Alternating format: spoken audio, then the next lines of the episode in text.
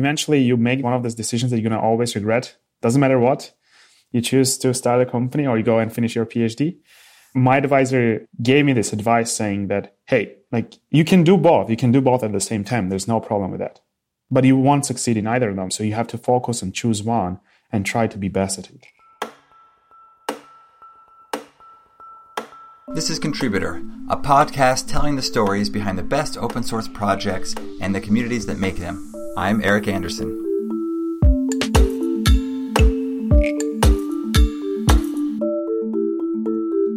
Today we'll be discussing Activeloop Hub with David Buniatyan, who is one of the creators of Activeloop Hub. David, thanks for coming on the show. Thanks, Eric. Thanks, thanks for having me. There's lots to discuss here, and I'm excited to get into all of it. But first, introduce Activeloop Hub to our listeners, David, if you would. So, Activeloop Hub is a dataset format for AI applications. The vision is to become a database for AI. And currently, it's more legally speaking or technically speaking, it's more like a data store for deep learning applications. So, the main goal behind the scenes is that you have all these data formats for tabular data like Parquet. You have databases, you have data warehouses, data lakes, and now so called lake houses but you don't have one for specialized, especially deep learning applications. And over the past 10 years, we have seen this huge growth with applications of neural networks in unstructured data or complex data with images, video, audio. But still, data scientists, they operate on top of this data as they are files on your desktop or they are objects or blobs on object storage. So that's what we are trying to change here is to provide um, unified format access for data scientists to work with large scale data sets when they are operating on top of deep learning applications. Got it. That was a useful clarification at the beginning that it aspires to be a database for images. Today, it's more like a data store. And does that imply that with time you might add more database like functionality? Yes. So as we have seen, like there's a lot of like when you mention a database, it comes with a huge lot of expectations on how the data should be reached and slash accessed. But a lot of those expectations are not there yet for deep learning practitioners. For example, like ACID transactions or making consistency as like part of the ACID across multiple like writers. Like a lot of times, like the order is not important when you're training those models. Even further, like for example, in a training process, you will expect the data to be in a shuffled manner or like in, come in random order manner so you can train your models best. So the expectations or the use cases are slightly different. That gives you a discount on like how to call or how to frame the tool itself that can be helpful for processing the data. You compared it to Parquet, and when people are using Parquet, sometimes they refer to their storage as a data lake. Could you call this a data lake for computer vision? Yes, that's also a very good synonym for what we are doing. Good. And then I guess one other aspect I'm curious about, and then we'll get into how this all began, but you also said that most people are the kind of traditional way is to download files locally to your computer and then operate them as you're going through training exercises or testing inference. This prevents the need for downloading locally then? You're, you're able to take the traditional tooling and kind of connect it to this cloud store, uh, a cloud data lake. Is, is, that the idea? And so you, do your kind of TensorFlow, if you will, or PyTorch, and it accesses Activeloop directly. Yes. Let me try to give you a kind of a example how it works. Let's say you have million images and you have also million labels. And those labels are take the most simplest case where it's like dog or cat trying to and you are trying to build a model that will classify if this is an image with the dogs or cats. The way usually people operate now is that they write this hundred lines of boilerplate code to parse the folder structure if it's locally on the machine. If it's remotely, then you have to actually do copy to your local machine and then start doing the process. Imagine if either this data grows huge or instead of having a single node, you can also like do multi GPU training, like distributed training where you have to run on these multiple machines, or you do like instead of a training or inference on 100 GPUs. Every time you start a virtual machine on the cloud, or like open your Jupyter notebook on your local machine, you have to go and copy the data from the centralized source to your machine. So now what we do differently is first of all, instead of treating this 1 million as single files, we actually, like as images or labels, we treat them as tensors or columns in our, like, let's say call it data set. You have multiple columns. Each column for us, instead, instead of being a one dimensional array, it's now n dimensional array or tensor. So now your data set, you have image tensor and label tensor. And image tensor has the shape of 1 million by 512 by 512 by 3. And label tensor is 1 million by 1. And deep learning simply becomes learning a function from image tensor to label tensor. And you can either use connect this to PyTorch or TensorFlow. And instead of now actually copying the data, the data gets streamed over the network to your models directly.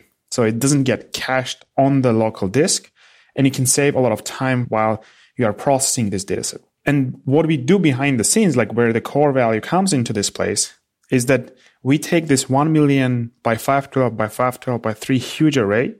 This is not huge. This is like a small, huge, basically a data set. And we chunk the data and lay out on top of an object storage like S3 on AWS, such that when you stream the data from S3 to a virtual machine, for the GPUs or for the models when they're doing the training process, they feel the data is actually local to the machine. So which means that now your model being limited to a, like, let's say one terabyte of your local disk, it can has, have access to a petabyte scale dataset sitting on top of S3. And instead of you running a single machine, now you can have a workload of thousand machines. So it's very similar to how, let's say, MapReduce or like Spark will operate on top of this data, but with nuances or with the considerations for, especially for deep learning applications. And one of those considerations is that when you are running a compute in machine learning, like deep learning models, they don't care what the data is in a slash out. It's a tensor in and tensor out. And then you have the architecture behind the scenes. Obviously, this architecture is biased on type of the data it's accepting. Even so, like with recent transformer models, it becoming kind of universal. So our goal, or as like the goal of the hub, is to prepare the data, lay out the data on a remote storage, and then transfer over the network to the model as simple from the model perspective as possible. Because we were before storing the data as like what is the best way for humans to store the data, but now we are kind of can we actually do optimize this because we know how the data sets are operated, how they are going to be computed with deep learning applications. Now we can backtrack and say, okay, what will be the best way to store this data on a local or remote storage? And then how to move it over the network through the caches and then bring it to the machine. And once you also know, like the big difference, let's call it also another difference, like people can use distributed file systems or they can use like a remote way of accessing this data. But one thing that these file systems or like um, operating system level doesn't know is how this data is going to be computed. Like what is the future looks like when like what is the next 10 elements, how I'm going to compute.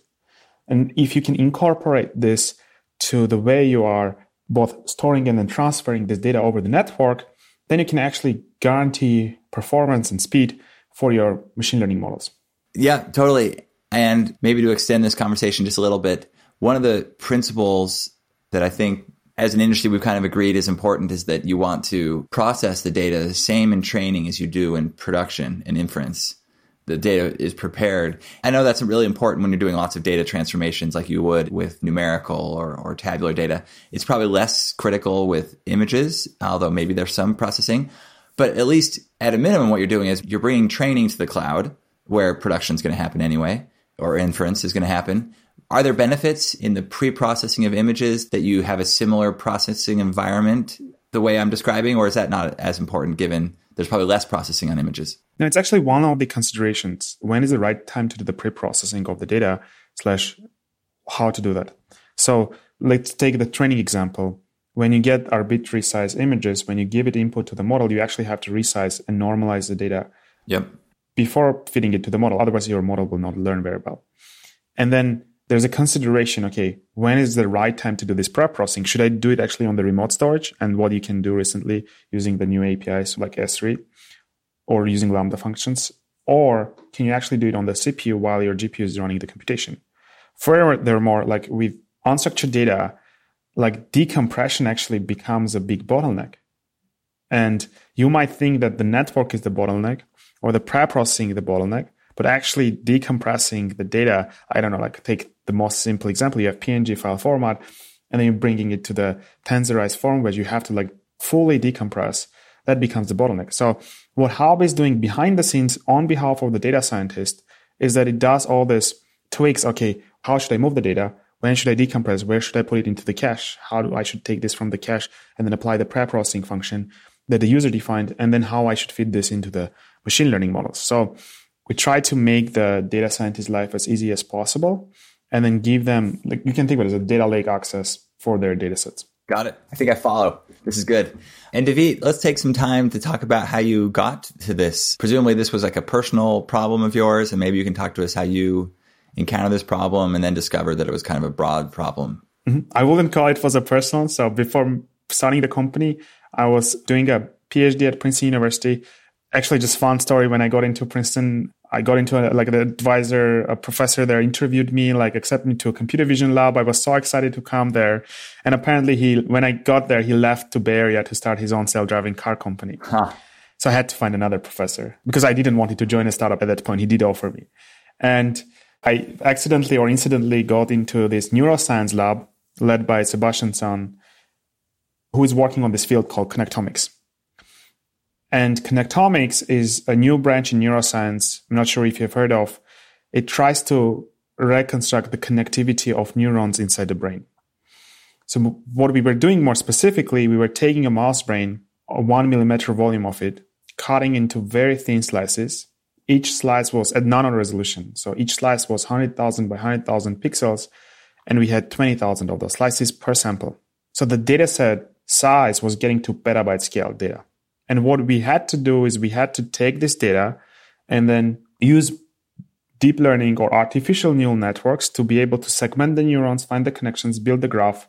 So later neuroscientists can do research to understand how the brain works. What are the biologically inspired real algorithms? Because all the neural network stuff that you see today is actually based on 50 years ago understanding of how the neurons or how the brain works. And there's a lot has been changed like for example one interesting thing you can prove out is that backpropagation doesn't exist inside the brain. Like that's an algorithm that is used widely in pytorch or tensorflow to train those models. So i was not doing the neuroscience part. I was mostly involved with the infrastructure and training those models. And the problem that we had is that processing a petabyte scale data at least five years ago on the cloud was super painful. Like kubernetes was not scaling to that point like we tried Airflow, it was hardly working for distributing the tasks. The data, like to be able to optimize the cost from, I think the order of millions to five times like cheaper, we had to rethink how the data should be stored on those machines, how it should be streamed over the network from the machine to run the CPU or the inference. At some cases, actually, for some certain models, if you compile it pretty well on the CPUs, it's much cheaper to run on the CPUs rather than on GPUs, even though it's slower, but then you can scale it's actually 30% cheaper. And then you do all these optimizations, you understand that all the tooling you have for traditional analytical workloads, like you have Snowflakes, you have Databricks, you can't use them there. Like you have a bunch of other, like all the work that has been done over the past 20 years for big data is like unusable in this, I'll call it unstructured space or complicated data space. Like with, here it was like a four dimensional data. So, and a huge data set. And we had to rethink all these tools and those problems actually and the insights that we learned there appear to be not only inside our lab but also in other labs not necessarily in biomedical applications. And apparently when we started the company three years ago got into y combinator it appeared it's actually not in only in our like research community but it's also getting into the like industry and like startups and also like large companies that we have seen hub being used. That's fantastic. So just to clarify some of those points, so you were going to a computer vision lab originally, and then that didn't work out, and you ended up in like a, a neurology lab, I suppose. But had that not happened, you might not have kind of had these same insights into how neural networks operate and then how to operate them at scale that led you back to doing computer vision. Definitely. It's super interesting. And I find today, like self driving car companies, some of them, I'll not open the brackets, they have the exact issue for storing this data at scale, like when they are already on petabyte scale data sets that we had in the lab like five years ago. Exactly the same problems. And they are still struggling coming up with third version or fourth version of their format to be able to store this data and then also visualize this data. Visualization is another world. So this is very interesting. And one thing is interesting as well. Actually, our lab was one of the first folks that used there's a famous like neural network architecture called convolutional neural networks. Because of that started the revolution of the deep learning around 10 years ago. They actually started using those neural nets in 2008, where no one was using yet, for doing all the segmentation work. And all the like the re- revolution actually started after Alex Krizhevsky did the AlexNet that used convolutional nets for doing the classification of ImageNet dataset. So they were like ahead of it, like four years ago or five years ago. So yeah, that's pretty interesting actually. And you, you can find a lot of like I'll say golden pieces in all these research labs. They are like tracked on solving a totally different problem, but the problem that they are solving on the way can actually unlock other use cases in totally independent industries. And you mentioned you didn't want to join a startup when you joined university for the PhD. But I, I, suppose at some point during this project, you decided that this could be a company or it could be an open source project. When did that happen and what led you to think that? Yeah, the problem that we had is that actually, like, this was super expensive to run this computation on the cloud. And we are like wondering why do we have to pay so much amount of money to the clouds to be able to execute this? And especially when you're in research lab, even though that project was super well funded by the government, like we still like we have to be very very lean on how this like each like cent is used on the computation so we have to do all this back work in computation very well and of course like we are phd students so we sometimes we were messing up and we had to rerun the whole computation from the middle and that was like just increasing the infrastructure cost there and at that point, it's like, okay, why don't we try and see if this could be interesting, let's say for Y Combinator? And that's how we applied. We initially thought, okay, yeah, we will get in, we'll not, maybe we'll see how it goes. So we'll finish our PhDs because we want to become like professors, academics, and so on. And then we got into YC. It's like, yeah, let's give it a try. It will be a cool internship. And once you're here, you're like, okay, wow, so many opportunities what you can give a try and try to solve. And at some point when like unfortunately last year I took a leave of absence from the university. So last year I dropped. Like because they gave me three years, were super kind, super thankful. They helped me a lot on this journey. And unfortunately they gave me like, hey, you decide now either you're coming back or you're continuing. And apparently, and this is on the topic for this conversation, if you're doing an open source and a startup, and like I had this in my head, is like I can have much bigger impact on computer science while building the company than actually do the research and try to come up with a, an academic paper that could be useful in other sense. So eventually you make this one of those decisions that you're to always regret. Doesn't matter what you choose to start a comp- like continue company or doing the company or you go and finish your PhD. I wish I was at the point where I graduated already and then started the company, but my advisor and like I think another professor at Princeton, who is also now like CTO of Timescale DB, he gave me this advice saying that, hey, like you can do both. You can do both at the same time. There's no problem with that. But you won't succeed in either of them. So you have to focus and choose one and try to be best at it. And that's kind of the, I was trying to operate on these principles so far. Well, I, th- I think a lot of us are pretty excited that you chose to pursue the company and the project you know, having a research paper from you would be nice, but I, there's 4,000 GitHub stars that are excited to have the code you've produced. So appreciate that. Great. So going into YC, were there a lot of other PhDs in YC or how common or uncommon is that? Well, there were a few PhDs. Like I remember in biotech or in deep tech, especially, like folks who were doing deep tech startups. There are a few. But then I have seen more actually non PhDs or slash non like academically coming from the background to actually doing open source, which is more interesting. Like so basically open source, there's no any barrier for you to start a project on the open source. And if it gets successful, then you can actually build a company on top. So to be fair, when we started, we had an open source solution, but that was not Hub. So Hub actually came like a year later after we have been iterating with customers and learning about their problems. So on our side, just to give some side off here, when we started working with companies, afterwards we connected the dots. Wait, wait, here they are actually storing their data inefficiently. Like we had one customer had 80 million text documents, and they were storing this document txt by txt on S3, which is very inefficient if you want to move the data. It's like you have to copy file by file, and like tiny files is super bad. It's like, wait, why are they doing that? Then we worked with another company who had like really huge aerial imaging, petabyte scale data on S3, and then totally different space, so not documents. And they were storing this like with a 20 years old way of how the whole community of aerial imaging processing has been storing this data. And then we said, okay, they can save on 30% on their compression if they don't use the same compression they do. With the NLPs, like they don't even were saving it in any compression. They were like just also operating on single files. So those kind of problems we actually learned while we were working with customers. So we haven't started the open source before starting the company, but there are a lot of companies, especially now that get into Y Combinator that start their open source before they like in the previous company, they, they, they see how this gets useful across their previous company or they come from the research as well. But then YC has been mostly, when I joined, they have been mostly focused on like SaaS B2B slash B2C companies. And then they were doing this transition to become less consumer to more enterprise, like the selection process, as far as I've noticed. So that's just my humble opinion here. And earlier you mentioned that this is a need in not just computer vision, but also NLP with audio files. And you mentioned text documents, but you focused on computer vision, right? Like, could I use this on audio files or would this not work? So the thing is that you can use this for audio files. You can use this for TXT files. You can even use for tabular data, like instead of using Parquet. Yep. But we have to pick a battle. You have to focus on something, try to be the best there. And we focus on images and computer vision applications. So obviously, as the time goes and we had more resources, we can go and back and start optimizing for other scapes, um, other like data modalities. But especially with computer vision, you actually have to support all the data modalities. It's just since the bottleneck is on the images, you have to actually solve the first the bottleneck.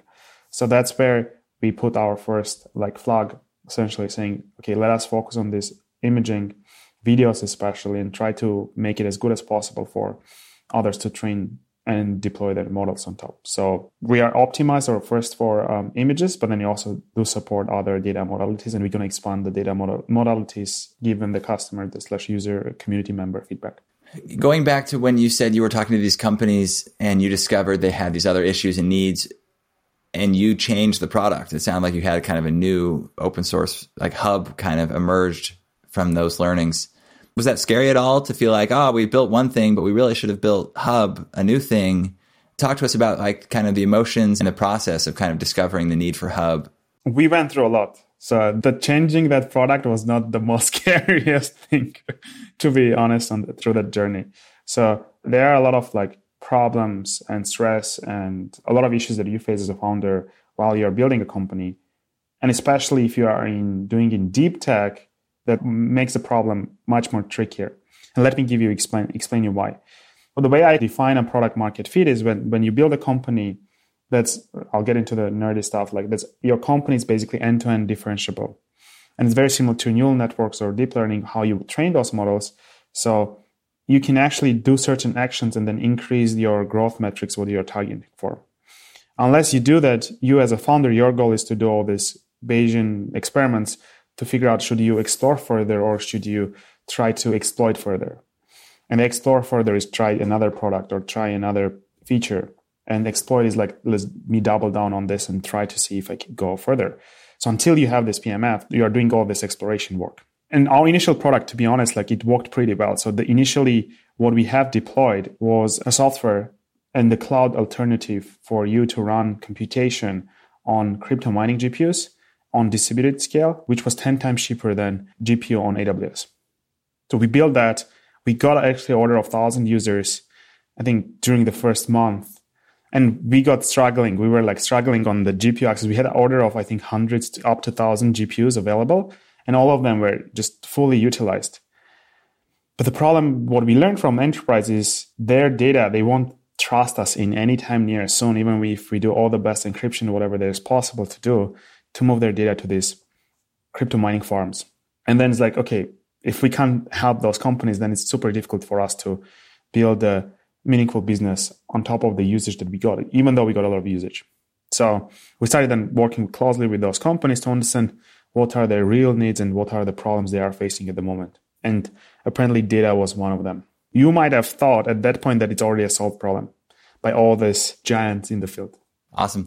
So take us to where you go from here. You've now got Hub. It's quite popular. I think we saw that it was one of the GitHub trending Python projects. You got a bunch of community members. You found customers. What are the kind of goals for the project that is kind of an open source user I can look forward to or the vision from here? For the open source user, especially, what we are pushing so far is if you have a spectrum of on one end you have a format, we are going to push it till the database solution and add all this like databasey features once also while the deep learning community is also like maturing basically their needs becoming more mature more exact. Instead of uh, each company having their own like different needs they become normalized. So that, that's what we promise on the open source side of things. And on the platform we recently launched the managed version of our hub which also includes not only just storing this data where you can upload to our managed service or you can upload to your own S3 or GCS managed by us. We also help you to visualize these datasets at scale on your browser and be able to run version control and analytics to understand how the data and then integrate easily with PyTorch or TensorFlow to train those models. So that's on on our like roadmap is to actually take the open source, validate this is useful for companies slash enterprise to be used, and then double down on the growth of both the platform and the open source. That's awesome. Uh, the, the, database vision is exciting. Help me understand how that fits with inference. So I, it makes sense to me in in training. I can imagine a big database, and I can write a script that connects the database to my model training environment. If I then want to take that model and deploy it on a video stream, for example, where does the database come in, or does it? Would I save frames or images to the database, or or just on occasion for future training? So yes, if you're running a real-time inference, I wouldn't say you need Hub. You can just directly pass the data from a incoming stream to the, your model and run the inference. But if you are also like storing this data, as you mentioned, or you're also storing the predictions of your data, and then you want to do backtracking at the later once you get a new model to be able to run this data set, then you have to store it in somehow. Like for example, a company might have 80 different models. They're constantly training, retraining, making sure, or let's say you want to be compliant your model you trained on 100 million users and then there's like thousand of users no longer want their data to be with your platform. You have to go and retrain your model by removing this data. And then you have to run the inference back again whatever the other users had. So there's a lot you have to do especially with storing these data sets to be compliant and also run the inference. Like inference is also a key part like batched inference. For real-time inference you might not need Hub at this point of the time. Yeah makes sense and then on your website, you list some areas of focus, which are kind of the areas where we're seeing a lot of computer vision used. You find that the product lends itself to, you talked about autonomous driving earlier. We know that medical images is a, is a popular place. Drone or aerial, I think, came up in our discussion already. Yeah, are, are there certain areas where you feel like this is a particular good fit, or just that communities that Activeloop has penetrated well and, and is popular? So yes, like you have biomedical image processing, you have automotive, you have aerial imaging. There are two couple verticals that we haven't shared yet. We haven't updated the website. What we have seen from the community is that today a lot of Python developers in computer vision, especially, they have big problems with processing videos. And there are no good tools for video processing. And then the decompression I was mentioning before is like one of the core bottlenecks there. Having random access to this data instead of actually watching the video beforehand. That's another problem there. So what we have learned from the community and it has been a target for us for earlier this year is to focus on nailing down the video use case. And from the video use case, you actually both can impact the automotive industry. There's also like video um, processing, surveillance slash security. That's another vertical that we have seen a lot of interest for Hub. And then AR imaging, obviously, as we already discussed. Yeah, it does seem like you're you're at an interesting point in the workflow. Like not only are you database, but you do some of the workflow tools such that it seems like you could expand to anywhere that people are having trouble in the workflow. You can you can provide tooling. Uh, like you said, uh, video decompression is an area that you could add value, which is a neat place to be. Yeah, if you watch Silicon Valley, the TV series, yeah, that's their core startup was right to build a compression decompression. that's I, I that's where we get up, but yes, yes, yes, totally. Um, good, David. We're winding down our time here. Anything you wanted to cover in our show today that we didn't get to? No, thank you very much, Eric, for hosting me and having this nice conversation. And yeah, happy to be helpful. And thanks also for our team members, for to our community, to our all contributors that helped us to come to the stage where we are at now. And there's a lot yet need to be done. So we are working on it. Thanks, David. Super amazing progress. I appreciate your shout out to the community. I think folks can find you via your website, activeloop.ai, We'll put a link there, but it looks like you have a Slack channel. Feel free to join slack.activeloop.ai. That basically will get you directly to our community. Feel free to our GitHub, go to GitHub, star us, slash start using our tool. We'll love your feedback and see how we can be helpful to you.